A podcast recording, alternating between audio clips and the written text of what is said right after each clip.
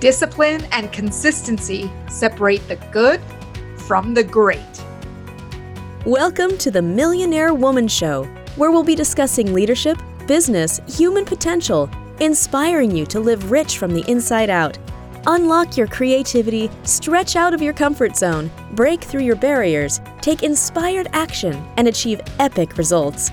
Now, here's your host, three time best selling author, speaker, and certified executive coach, Debra Kasowski. Hello, everyone, and welcome to the Millionaire Woman Show. I'm your host, and I am diving into someone who is local here to me. So it is really cool to talk to someone that is, you know, a few kilometers away and being able to dive into a subject that uh, is near and dear to my heart. And as we talk about on the show, it's about living rich from the inside out through principles of life, leadership, and business. Because I believe that those principles are universal and they can transform where you're at this morning or wherever you are in time zone. But today I am talking to Ally Stone, and she has been a partner and a leader in the hospitality industry since 2005. During that time, she was an integral to developing 12 successful businesses and teams. And as a director of culture and leadership development, Ally mastered deep understanding of what it means to truly be connected as a leader and how it drives the success of any business. Now, the, the inspired leader she has built a business dedicated to transformational practice of bringing humanity back to the heart of business. Ally is an executive coach working toward her master's designation and is an inspiring speaker and skilled workshop facilitator. We are kindred spirits. the business operates on two integral arms the individual arm Ally partners directly with women entrepreneurs and leaders, empowering them to thrive in their careers and businesses. The corporate arm focuses on organizations where Ally collaborates with mid to senior level leadership teams, cultivating leadership presence, fostering meaningful connections with their people. At the Inspired Leader, we aim to inspire and empower individuals and organization to achieve their full leadership potential while pri- prioritizing a culture of authenticity and connection. Ally has worked with thousands of leaders from all levels of organizations. And in 2022, she was awarded the Transformational Leadership Award by the Universal Women's Network and recognized by the Most Inspiring Leadership Development Company by AI International.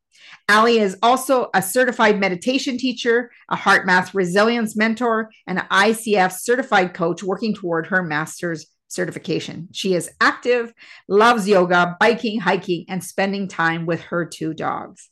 Welcome, Ally Stone, to the Millionaire Woman Show. Thanks, Deb. I'm so excited to be here. You're right. We're totally kindred spirits. I was like, you're like, what do you want to talk about? I'm like, I don't think it matters. we're going to have a good conversation regardless. So uh, I think there's so many places we could go today. So I'm just super excited to dive in with you.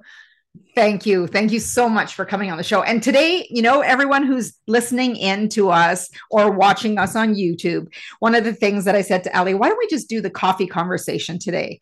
Just change things up. You know, she's listened to a few of the episodes of the show. And I think just we're in the month of December. Everybody's running directional. And, you know, just having those coffee conversations of kind of being like the bug on the wall with us today, we're really going to dive into, you know, what makes leaders tick, what ticks them off, what is some of the greatest challenges that people have been facing this past year. And for you to even think about your own leadership experience and how you can move into 2024 with strength and conviction. So, Ally, one of the things I wanted to just have tell everybody a little bit about your background, how you even got into the leadership realm, what were you doing that got you, you know, really interested in this area of work? Yeah, you know, it's been a real journey for me. Um, so, you know, from my background in hospitality and in the restaurants, um, we were with the original Joe's franchise group in Northern Alberta. So I'm sure you have been to one or two of those restaurants. Um, but when we uh, first partnered with original Joe's, we were really young, like 22, 23 years old. So, I mean, getting into business like that at that stage was really crazy, right? It was a wild adventure. And in the time, uh, you know, in that decade of being with Joe's, it went from like four locations to like 95 franchise wide, which is just insane, right? when you think about the mass expansion and growth. And so it became clear really quickly to me that if I didn't find a way to, well, first of all, lead myself, and second, learn how to help other people be leaders, we weren't going to be successful. Like there was just no question. And so um, my experience in working in um, like a uh, in a store first was was really where it all started because I found myself in charge of a team of 40 people going I don't really know what this means or I don't really know how to do this or bring this together and so I started to get really passionate about leadership there. And the first location I ran was the original Joe's in Terwillegar. So if somebody local is listening to this, you probably know the store. Um, but it was a really store. Yeah, everyone's like, I know that's my hangout. if you live in Edmonton, it might be your hangout. But um, when it first opened, it was super underperforming. So like did not do well at all. Um, that store was looking at a farmer's field. There was no community there. It was wild. And so it was really important to figure out how to transition that store from an underperforming store to, to at least a successful, if not a high performing store. And so the magic key for me that I found was people. It was connecting with people, it was creating team and creating that experience at work. I couldn't necessarily I'm going to use air quotes, force people to walk through the doors when it first opened. Uh, but I could create a really amazing experience for the team members and connect them to what they were doing. And once we did that, the people came. And so it was this really beautiful experience. And so we took that store from one of the you know lower performing stores to one of the highest performing stores in the system uh, in about seven years and it still is to this day which is very cool. Um, and then you know us as partners sat down and said okay well like how do we replicate this now in 12 stores how do we take yeah. this from one store and and and make this a thing across the entire organization so it was at that point that i moved into the role of culture and leadership development and started to kind of reframe my thoughts around okay we can do this on an individual store level but how do we now take all of this learning and make it organizational and so yeah so that's kind of how that all evolved. I mean there's a lot of little stories in and around that but it was it was quite the adventure let me tell you uh, and really shifting my thinking right through all of those years and continuing to up level the way the way i saw leading the way i saw business the way i saw team people all of that. Yeah. You know and i find it fascinating like when you say you have this individual store but now how do we replicate it but the where you have to zero in on is that leading self framing how you came at it. But how do we take individuals who maybe have not been exposed to professional and personal development and be able to show them that it starts with them?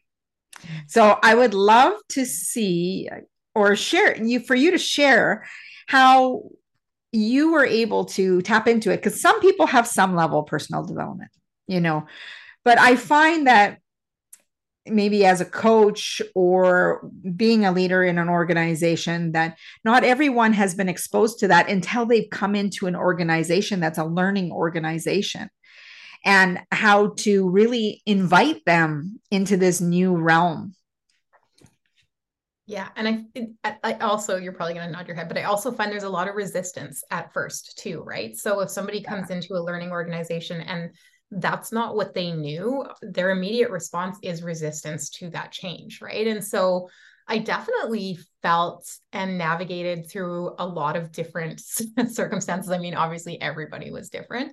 Um, but I think for me, uh, my kind of way in or helping people start to learn in let me re-articulate my words there my kind of way of helping people lean into what it might look like to develop um, was to start small. So it was to start somewhere like here's a here's a couple here's a little workshops on some tactics on how you can lead yourself how you can show up differently at work how you can create a better experience for yourself. Because i think when people see i always say we have to lead ourselves first but when people start to feel that it changes everything for them right? And then they start to get inspired to like share that with other people and help other people have that experience. So um, I see you nodding a little bit. I am, I am.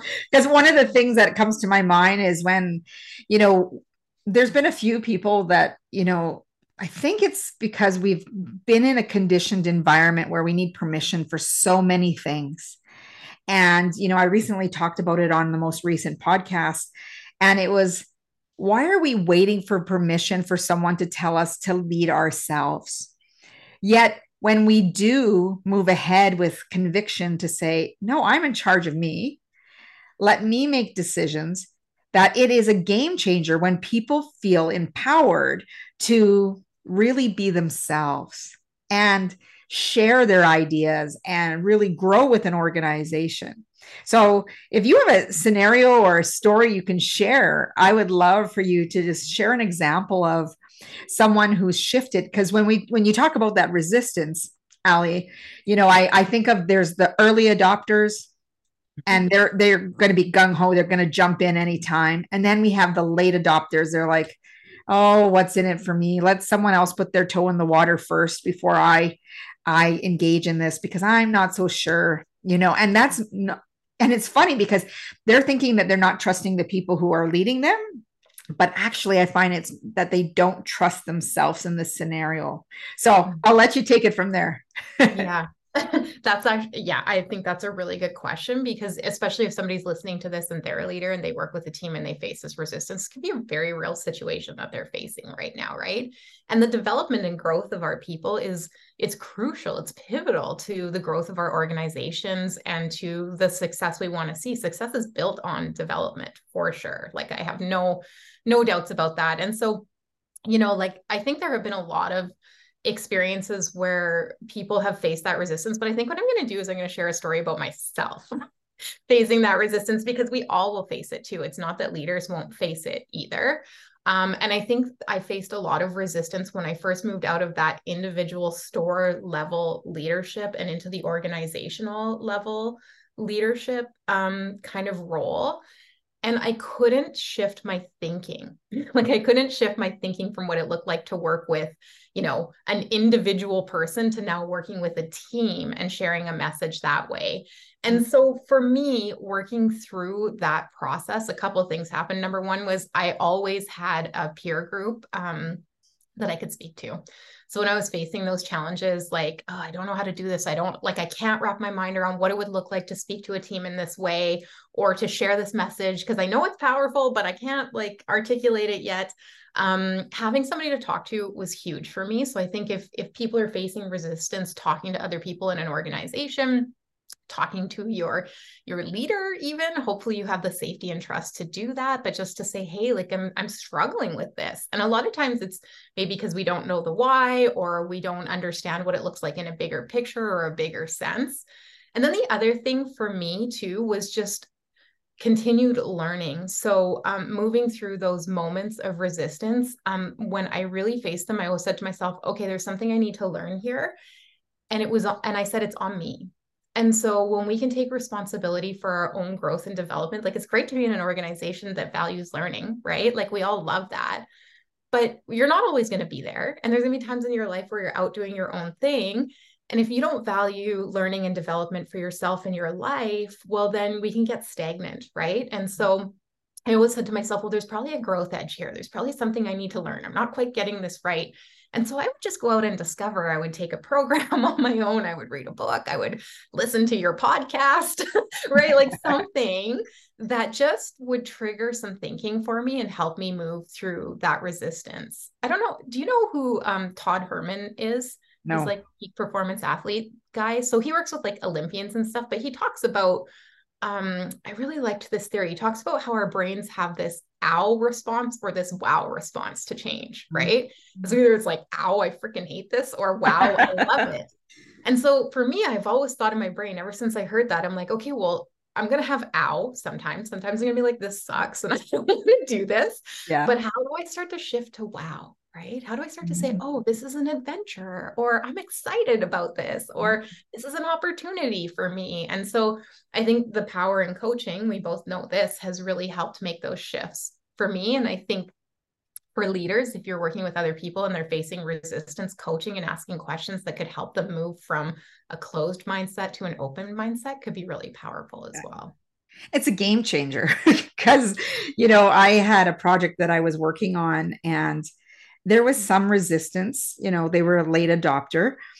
And one of the things that I was just like, I don't understand, you know, we we really want to move through this resistance and i wasn't didn't know what to do because you know sometimes that there's some negative talk on the side and it starts trickling into the people who are adopting and my experience was um, to really stop take a step back and really move into a place of curiosity like you said okay this is an adventure this is a challenge in front of me. Might feel like an obstacle, but maybe not.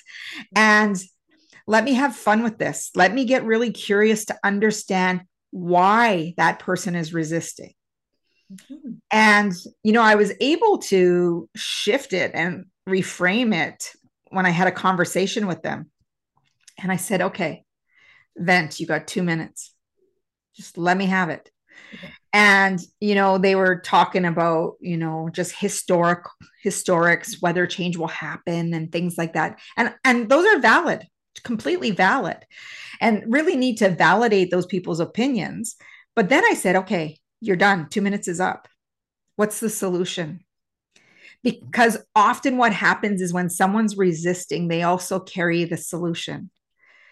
And i might not be able to implement it right away but I can take it and use it as, you know, to create my meal kind of thing, create the meat on the plate per se, to really dive in and make something great, mm-hmm. you know, because they're not expressing it in the way of the ideal. So that was my experience with resistance. That's, I have that one particular story that it just it was transforming. And then what I've learned in that experience was some of the toughest people that you work with are your greatest teachers. Mm-hmm. so um, you know i would love to you know you've shared how you moved through resistance you know one of the things that always reflecting on self like you said you know and being able to have peers that you can talk to about the situation and that's what ha- helped me as well is when i talk to the peer they're like take a different approach and i'm like okay obviously i got to do a shift here and now when I come up to resistance, I get excited. I never was excited initially. I was just like, oh, here we go again, you know? but it's actually one of our greatest teachers. Yeah. I also think like if we um you were talking about, you know, how you help people make that shift, like what's the opportunity? You can complain for two minutes about what's the opportunity. I think that's so important that you pointed out. And I just want to hone in on that yeah. because if we stay in the complaining, we strengthen that neural pathway, right? And so shifting out, like it's okay to get it out, but like let's shift out of that because if we stay yeah. there, we're going to really strengthen that muscle. It's just going to yeah. get harder and harder to move out of it for us, right? So I think there's important, like I love this part of the conversation because we're just bringing awareness to what happens. And so people can actually think of, I will say, if we become aware, yeah we then have a choice, right? But if we're unaware, we're just unaware. There's nothing we can do about it. So yeah. starting to understand, I think, is super important. So I love, I love that you brought that up too. And and you know the stages of change. You know when we talk about Prochaska's, and I know we're getting a little bit the- theoretical here for all of you listening, but people cannot move into change until they have the awareness that change needs to happen. So, and one of the things as a coach is to recognize that when people aren't ready, you can't force them to be ready. They have to have their own insights in order to move forward. And, you know, when people want to learn about coaching, we might as well talk a little bit about that too, since we're having this coffee chat. That coaching isn't for us to tell you what to do. It is really about you having a conversation and we're asking these powerful questions that get your brain to think differently. And I came across something the other day that said, when a question is asked, the mind will start thinking. Mm. The mind pays attention. And that's how these neural pathways form, you know. So when when we think about that awareness, that awareness is key because if you're not in a place of being ready to change, you you can't move.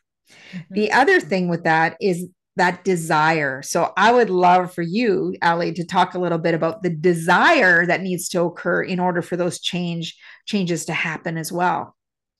Yeah, that's that's also a good point.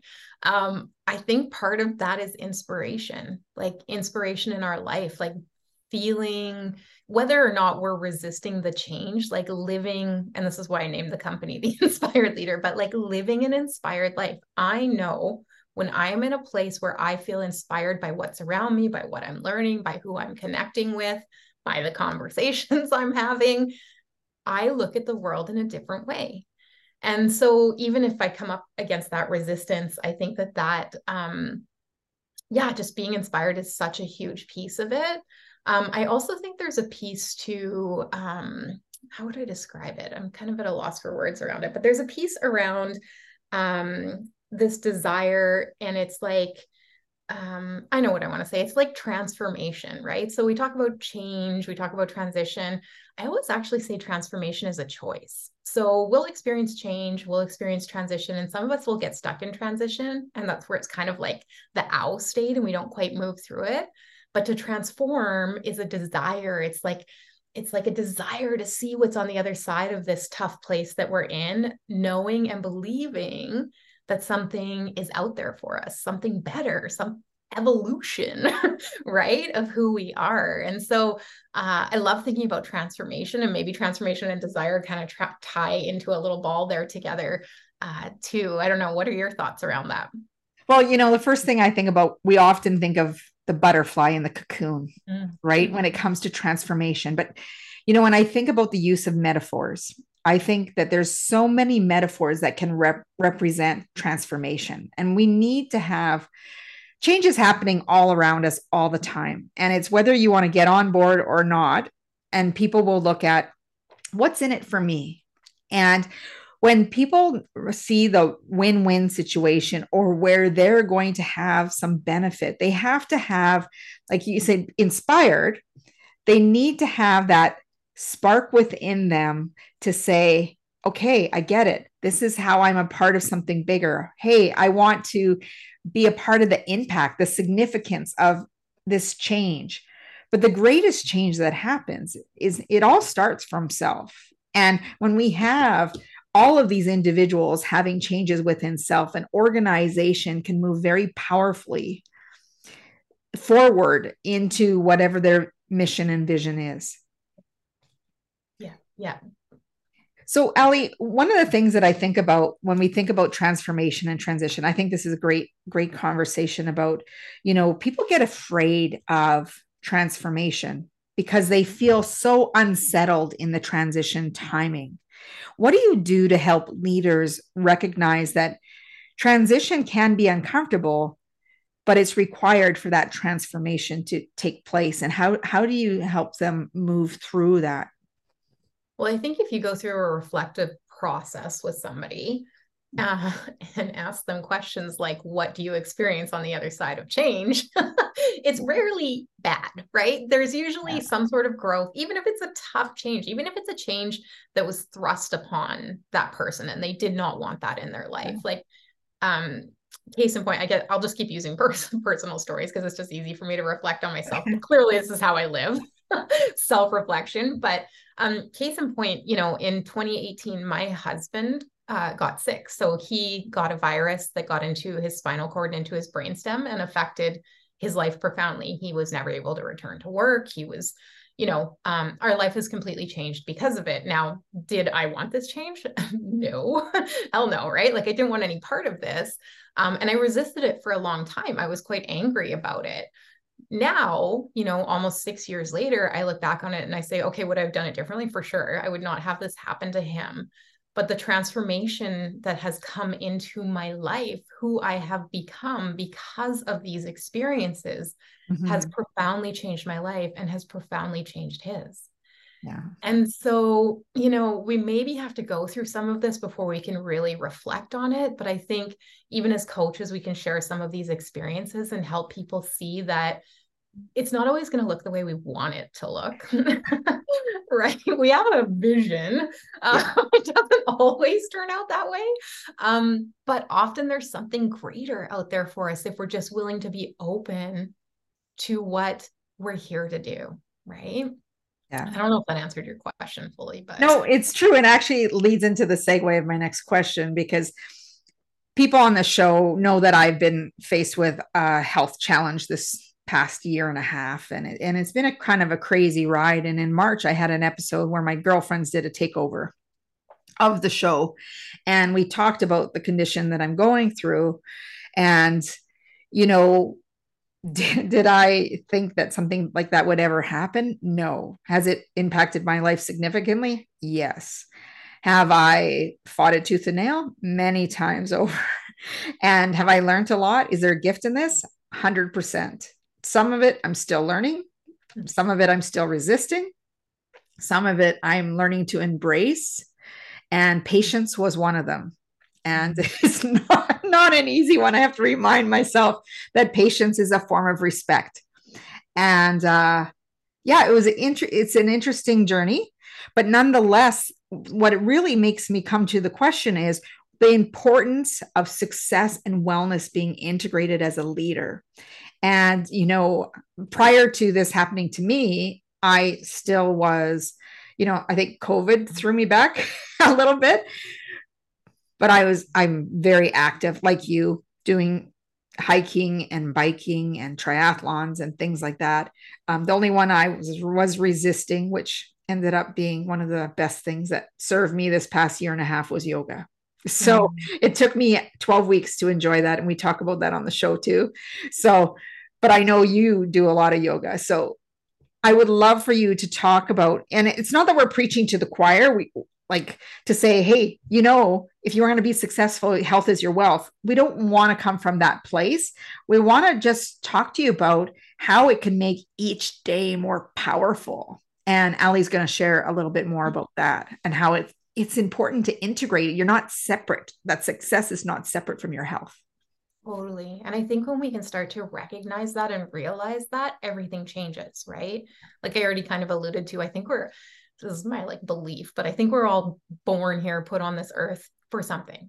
But I don't think we will ever see our full self actualization of that if we don't know how to, number one, lead ourselves. So have that self reflection, be passionate about growth and development, but also number two, understand the power in taking care of ourselves because when we don't take care of ourselves, we just drain our battery more and more and more. And over time, and then one day we wake up, we're burnt out, we're sick, something has happened. Mm-hmm. Um, and so, you know, I, the things I talk about really are from my own experiences, you know, like, um, you say preaching preaching to the choir. I mean for me it's like this is what i have actually experienced. And so in sharing my experience i hope that it holds space for other women or other leaders to mm-hmm. hear right? And to maybe not have to go through um, the things that i went through. And so when my husband um, got sick in 2018 i went into hardcore caregiver mode right? So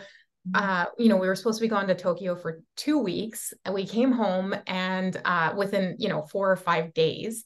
And then I spent two months taking care of him before I went back to work and recognized that the organization needed me back. He wasn't coming back. And yet I had barely taken a breath in that two months. And when I went back to work, I had a complete breakdown. Like I had a complete break. And it's like I was so embarrassed about it at the time. I didn't want to talk about it. I like had this complete emotional breakdown going in to run one of the senior level leadership team meetings and I just couldn't do it. Uh, and it was like awful. And I felt like a I'm gonna use loser. I felt like a loser. I was like, who am why like why can't I do this? Right. I've been doing this forever. And like I get it, things are going on, but I should be able and I had this mentality where it's like, Ally, you have to push through this. And um I remember talking to one of my team members that day, and I was in the car and I was like literally losing my mind, just all the emotions coming out, right?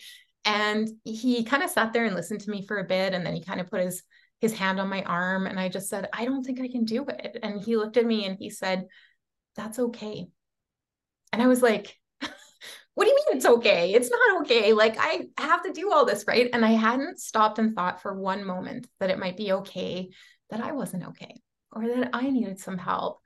And that was like a pivotal point in my career and in the way I looked at leadership and life and you know all of it and started to really recognize how integrated it all was. We often want to put things in buckets or create silos and be like my work is over here and life is over here. And that's all fine and dandy until something's not working somewhere. And all mm. of these pieces touch each other, right? And so um, that set me on a really big journey of learning what wellness looked like for myself as a woman, what wellness looked like as a leader, and then how to integrate that, integrate those two pieces together. And there's no way I would be where I am today if I hadn't started on that journey. So I think it's super important to highlight those stories, right? Yeah. And you know, one of the things I'm I'm you've already, you know, moved ahead of that where I'm kind of still sitting in the middle of that journey. And you know what I I recognize familiar in the story and I know that there's people listening to this right now that they're like, "Oh, I can catch myself. I'm either in it or I'm going into it or I just left it to recognize how many times as women, even men listening to, you know, depending on how you grew up or the experiences that you've had in organizations or within your family or friends that you push through because you feel you have to and it's not okay to be not okay. And, you know, we just suck it up, put a smile on your face, and move forward. When this first happened, that's exactly what I did. That's exactly what I did. I went into what I know best that narrow pathway of this is what I know. You put a smile on your face, don't make it look as bad as it is, and you move forward.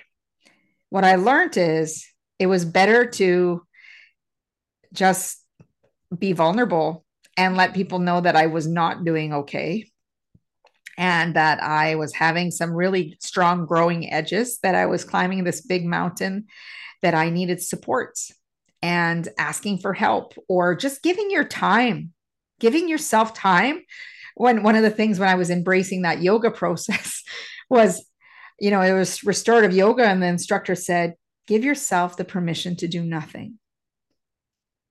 And that was something that I I laid there on the bolster and I was like, "What? What is that? What do you mean do nothing?" I I never knew how not to do nothing, not to do anything, but you are doing something. And that's what one of the things that I want to just get jump over to you, Ally, for you to talk a little bit more about that permission to do nothing and what that looks like when you are working with people. Because I know you do meditation, you do the yoga as well.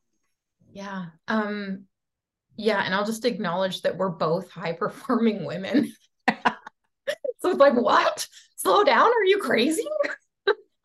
Do yeah, nothing. Totally, totally. I really, that, it's not like I just do it. I really have to get conscious about it because I like yeah. my wall is covered and I've got things going right. There's things going on everywhere around me. So I totally resonate uh, with that. And um, my sister is actually a yoga teacher. So I often go to her Monday night class because she does a restorative and she's always like, just give yourself this space. And my eyes are rolling, you know? no, right. We're kindred yeah. spirits then. I used to look at the door to bolt at any moment. Like I because it's about slowing your mind down to match your body. But if even in coaching, when we're having conversations with individuals, what we're doing is we're slowing down the conversation for you to catch your own thinking you know, because we're in that pace of needing to make decisions and move forward. And it's often the high achievers are the ones that need to be slowing down. oh my gosh. Yes. Yes. And you know what? We achieve more when we do slow down. So that's what I do want to say about that. Even though it, this is my growth edge and my resistance all the time. And this is why I became a meditation teacher because yeah. I was like, I need to know how this stuff works. yeah that's the kind of person i am too i'm like i don't really like and then i started doing i was like oh my gosh like this is crazy what it can do for your mind and so the biggest thing um i think out of like all of this kind of slowing down um maybe i'll get a little bit technical about it because again it just bring a little bit more awareness to it it's it's the soothing of our nervous systems so we mm. live in a society where we are uh, full throttle all the time. There is always stimulation, there is always things coming in. I actually just don't think we were meant to live like that. We think we were, but I think that our biology is like, whoa, what is going on? And so we just get so revved up. And so if we can start to find those moments of of peace, of quiet, of slowing down, uh, of of yoga, whatever it is, um, that we then start to connect with our higher knowing, our our internal um, genius, if you will. Um, you know, that piece inside of us that just knows, it knows what's best for us, but it's really hard to listen to that in the chaos of the everyday. And so if you want to be more successful, if you want to up level your career in your life, if you're there are big things, goals that you want to achieve, even small goals, stopping and taking that space will help you understand what's right for you because you don't need to do what's right for everybody else. you should be doing what's best for you and only you truly know those answers. Those answers are within you, but we can only hear them if we slow down and like tune out some of that noise to listen in. And so that's the power I find in slowing down. You know, and it makes me think of having that notepad by your bedside because I don't know when, when when people are like inner knowing, true knowing, what, what are you talking about? Have you ever woken up from sleep or first thing in the morning it's like, "Oh my gosh, I got this brilliant idea." You jot it down and you know, you get to it when you get up in the morning and you're like, this idea transforms into this groundbreaking thing for you. And I don't know if, if you haven't had that happen, I hope you do because it's it's pretty profound when you just open your eyes and you're like, oh, I should do this. And it's suddenly the solution you've been looking for. So um, I always recommend that people keep a pad and paper by their bedside. For sure. It actually happens to me all the time. This is, I'm like, we are total kindred spirits okay. So I started putting a notepad beside my bed about a decade ago because I'd wake up in the middle of the night and I'd be like, oh my gosh, I have all these crazy ideas. And then I get mad about it because I was like, I'm sleeping right now. Go away, brain. Yeah. And then I would go back to bed and I'd wake up in the morning and I'd be like, what was that? Right. Um, and was wasn't able to fully re-articulate it. So I started to pay attention to what was happening. I was like, okay, well, why is my brain waking me up? What's going on? And so something happens it, especially for creative people in that that sleep um, i'll share a kind of fun one with you that i had recently um, so I, I, call them my downloads so i woke up in the middle of the night um, early october and i had been having a dream about a conference a women's conference and i was like it was like this big conference it was like nothing you had ever seen before um i can't like articulate what it looked like but it felt amazing. Like the women were inspired, people were like connecting, and there was just this like beautiful thing going on. And so I woke up and I was like, whoa, I want to go to this conference. and so I started writing it all down. And then I went back to bed and I woke up in the morning and I looked at my notepad and I was like, is this my conference? Am I supposed to put on this conference? And then I started like really thinking about it and I'm moving towards it now. So I have a full intention of putting on a women's conference in the fall of 2024 in Edmonton and doing something like nobody has ever done. Now, if I hadn't paid attention to that, it may have, well, it would have never happened. It would have likely never came out of me. And so it's going to provide opportunities for how many women, uh, you know what I mean, to speak and to present and to also come and be educated and connect and like do all of these cool things. Um, but if you're not paying attention, you're not able to pull these things out. And so it is connected to the slowing down too, though, right? We do need yes. to slow down to be able to connect to that. So I'm super excited about it. so of course you should be. Of course you should be, right? You yeah. know, one of the things I want to acknowledge is, you know, when we have these moments that are presented to, to us, and I, you know, when people say, you know, I didn't sleep last night, I, I've had during, you know, the past few months that I wake up at three and I'm wide awake. And then I'll be like, okay, there's obviously something on the brain because that's why we, and, you know, and I'm not saying that there isn't any chemical thing. So don't hesitate to talk to your doctors because this isn't medical advice. But what I, what I do learned, have I learned on my own journey is that often you've had unprocessed things during the day or in the past few days that you haven't been able to, if you're not a journaler, and you have everything looping in your mind of how you could have played a scenario differently how this situation you know maybe I, that person could have done this or i could have done this or you have a decision to make about something and you're not ready to make the decision because maybe you're missing some pieces. So to allow yourself to journal i'm a big fan of journaling i teach workshops on journaling to ensure that you know people sit and really dump out what's on their mind so that they can think clearly through the day and put their intention on the things that we want to talk about. The other thing, Ally, I wanted to, you know, you were talking about, you know, attention and intention, and we're moving into 2024. And I would love for you to share, you know, the importance, like not everybody lives from a place of intention. You know, I, I've come to recognize that people, some people wake up in the morning and they just want to go with the flow. And wherever life leads them that's where they they get to. And then they have sometimes periods of stagnancy.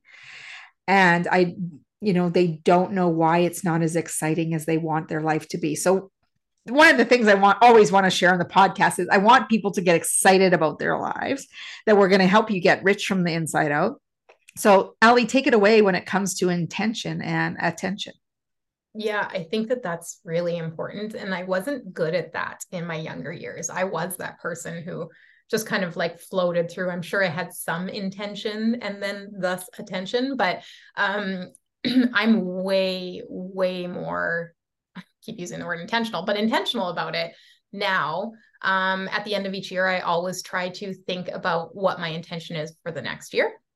And it's like an overarching theme. Um, sometimes it's to be more, mindful. Sometimes it's to build a business. Sometimes it's to connect with more people, whatever, right? Like it's whatever I'm feeling. And I also um, also want to say, because sometimes people are like, well, I don't really know what my intention would be. Like, why would I do that? I just kind of get up, like you said, get up every day and I go, and why would I create an intention that I don't even know if I'm going to like it in three months? And I say, it doesn't, who cares if you don't like it in three months? Change it. The point is to start to get intentional. The point is to wake up every day and say, I'm moving towards X because this is important to me. It's not important to anybody else. This is for me, right? And so um there's I could probably unpack that for half an hour. So I'm going to stop there and let you chime in. But there's a it's a really important piece in our going back to our self actualization and bringing all of these pieces together because it's kind of like a kind of like a lighthouse right? If we get intentional, it's like if we get off track, we're like, oh, yeah, no, this is where I wanted to go, right? This is where I wanted to be. And you can continue to kind of recalibrate along the path of life and get back on track when we get off track because we're all going to naturally get off track from time to time. So, you know, and that's where, you know, when we get off track, that adversity, you know, whether it be a health and wellness issue, whether it may be something financial, something in the business um, you know people being affected by you know employees in an organization leaders you know becoming ill and new leadership where we don't have that historical transition. So there's can be so many different factors impacting leadership. But one of the things that you know we're almost coming to the end of the interview but you know, we could we could talk to you for hours. We, you know, Ally, if you have a little bit of extra time, I might take you 10 minutes longer if it's okay. um, to really help people understand how they can navigate some adversity. Like, you know, we're coming out of the pandemic, and I know you've probably heard this so much, you know. But what we're doing is we're rebuilding muscles that haven't been used in the same way and we're developing new neural pathways to really step into who we want to be. So, you know, adversity can be crappy. Mm-hmm. It and I'm not going to say that, you know, but it's temporary. It's not something that's long lasting. And that's the great thing about any adversity. But it's also, you know, kind of the sad thing of the positive stuff because we know it's temporary too but our growing edges come through the adversity and we can learn how to have more of the happy more of the joy more of the ha- you know moving into where we want to be and have less of the negative knowing that the negative has to be there for us to grow. Um, so when helping people move through adversity what are some of the first steps that they need to do? I i usually say go back to the basics you know of self-care but i would love to hear you know some of the other things that you recommend yeah, I think my first recommendation is always self compassion. It's always self compassion. So, whether the adversity is affecting you personally in your life, or, you know, like what affected me, affected my husband, what's affecting you, right? It's, we have to be kind to ourselves because we can get really critical in our heads when things aren't going the way we want them to go. So, practicing self compassion every day saying to yourself, you got, I got this, you got this, it's going to be okay. Like you just said, Deb, change is temporary. This adversity is likely temporary. And even if it's not temporary, I will find a new version of me in it. And so I think that's an important thing uh, to remember. I always recommend that people slow down. So big adversity, looking back at what happened with my husband. Oh man, I wish I would have slowed down. I just crashed. I hit a wall hard. And if I could do that again, there would be a few things I would change around that. Um, it took me a long time to recover from the burnout. I still suffer from, you know, like this caregiver fatigue and have to be really cautious about how I show up so that I can take care of myself and take care of my husband if he needs it. Right. Yeah. And then the third thing I think that is super important and is not always easy to do. So I'm going to honor that this might be a hard thing to do in adversity, but it's to practice gratitude. Mm-hmm. It's very hard to be in a place of lack when you're grateful, right? It's very hard to be in a place of unhappiness when you're grateful. Now, to connect with those moments that you're grateful for in times of adversity, is that always easy? No. So, again, I totally honor that. But mm-hmm. if you have uh, the capacity or the ability to practice gratitude, it changes the neural pathways. It helps you move through that adversity in a different way with a different lens in which you see the world.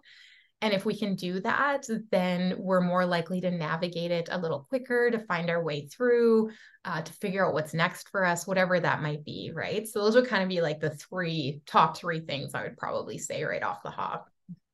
And gratitude is huge.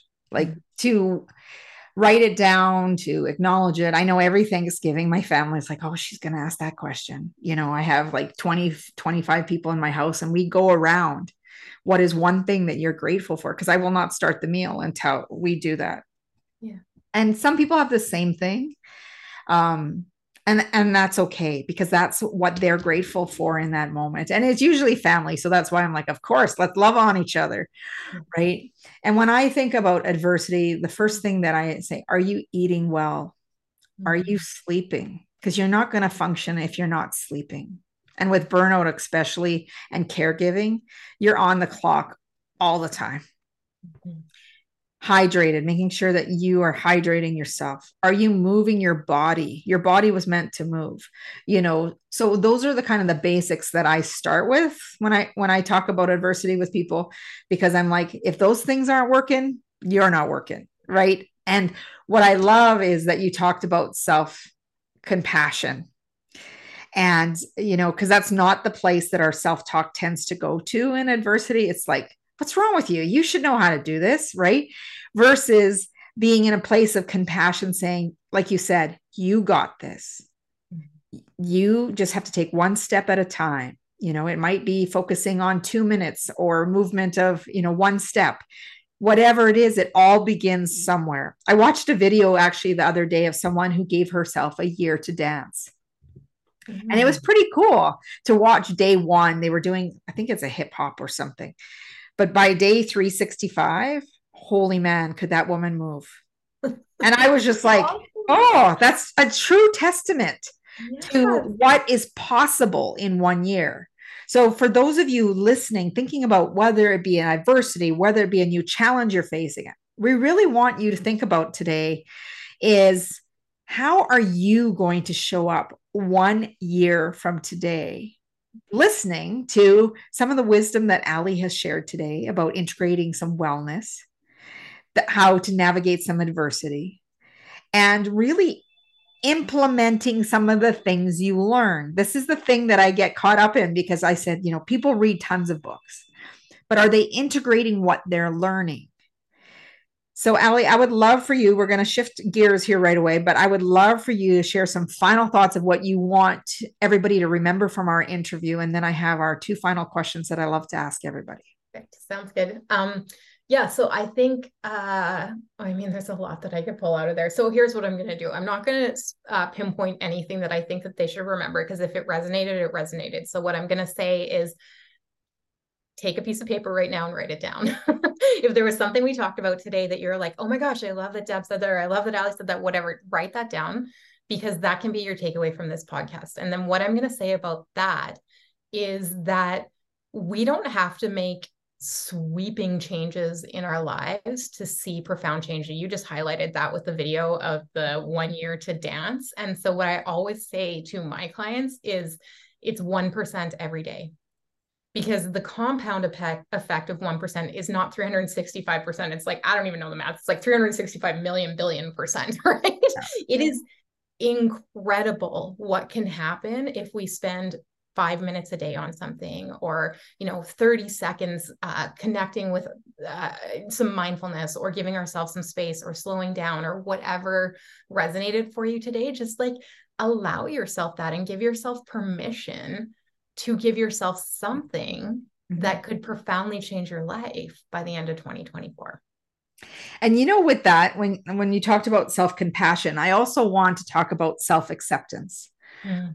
and you know you you need to be able to recognize where you're at that awareness of where you're at to really figure out where you want to go next so when you're moving into 2024 with intention i really would like to take the wisdom that ally shared today and think about with intention what would i like my life to be like one year from today and like she said take the things that resonate with you because if it doesn't resonate with you, obviously it's not going to spark you into motivation. And, you know, and you might listen to this episode a few times because each time you listen, you are going to pick up a different lesson that well, what we've talked about. And the same thing with books, you know, sometimes you need to read them one or two more times. I have one book, The Four Agreements. I think I read it every year because I always need to, to read the lessons and it's four basic lessons but it's something that I pick up differently every time I read it. I love so, that you brought that book up. Oh, thanks.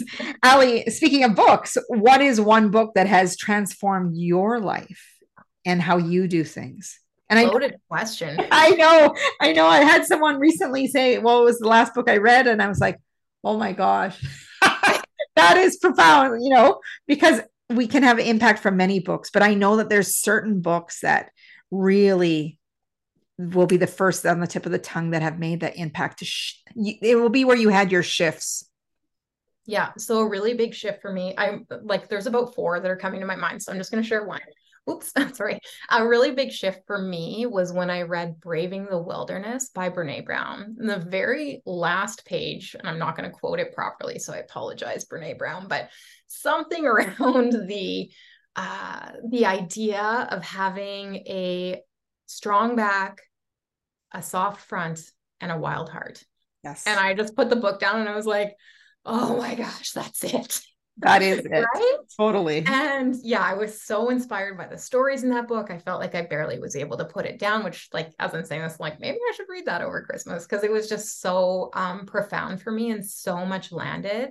Um, there's this piece for me around honoring who I am. I mean, it's been a process for me in my life. I think it's a process for a lot of women. Um, really just owning our voice, honoring who we are, showing up as ourselves, not as who other people think we're supposed to be. And Brene just really nailed that for me. So I would say that was one that really impacted my life. Yeah. You know, when I think about that, that honoring who you are, is a very profound statement because I don't think and and i'm not going to capitalize on everyone or make a blanket statement. From the people that i've encountered or even myself there's times that i for, have got forgotten to honor myself and what i bring to the table.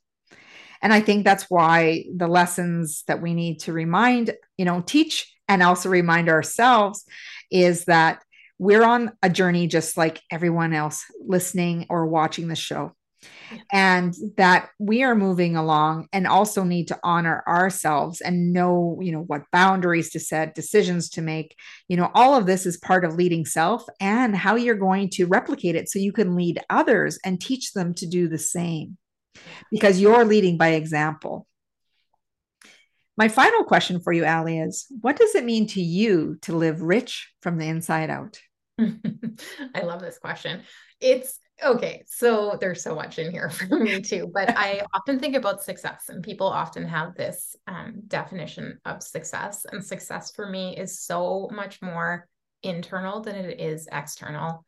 It's waking up every day and like being aligned with the life that I think I should be living, right? And waking up and having moments of joy in each day and connection and relationships and um yeah this being rich from the inside out is maybe more important than anything else in life and so i just absolutely love and honor that you do this on the podcast because we can get so connected or concerned with what's happening externally but at the end of the day like when we're sitting at the end of our lives I will say when we're 90 years old and we're reflecting on it all, we're not going to give a crap about the external stuff. We're going to be reflecting on how we felt each day inside. And so, um, yeah, there's such an important piece for that for me every day that I try to reflect on. Yeah. Thank you for sharing that. I also want you to share with everyone how they can be connected with Inspired Leader yourself and uh, yeah, go ahead and share. And I'll also have it in the show notes, everyone who's listening, that it will be in the show notes. And you can also find it on my website as well as YouTube. But Ally, take it away. Sure. Yeah. I think the best way to connect with me is probably on LinkedIn. I'm pretty active on Instagram too. You can just search Ally Stone. I like to share little tips and tidbits on there. Um, yeah. And I have www.theinspiredleader.com. So thank you. And she has great reels and, you know, she's very creative. So tap into some of those creative juices. And Ally, I want to thank you for coming on the show. It's been such a pleasure to have that kindred spirit, to have that, you know, cup of tea, cup of coffee with, to really just help people move forward knowing that they are the leader and when they are in control of their own lives that they can the magic that's where the magic key is right when they can take control and say yeah, I'm in charge of me. So beautiful. I love it. Thank you, everyone, for joining us here on the Millionaire Woman Show. As always, you can pop over to my website. You can get your Reset Your Mindset PDF report where it's whenever you feel off track. I always say take that and have it. I have a nutrition one like that, that whenever I feel kind of off track, that you can tap into that resource whenever you need to get you back on the lane so that you can make better choices, align with your values, and really move forward in life with intention. As Mahatma Gandhi said, be the change you wish to see in the world. And as always, go out and make today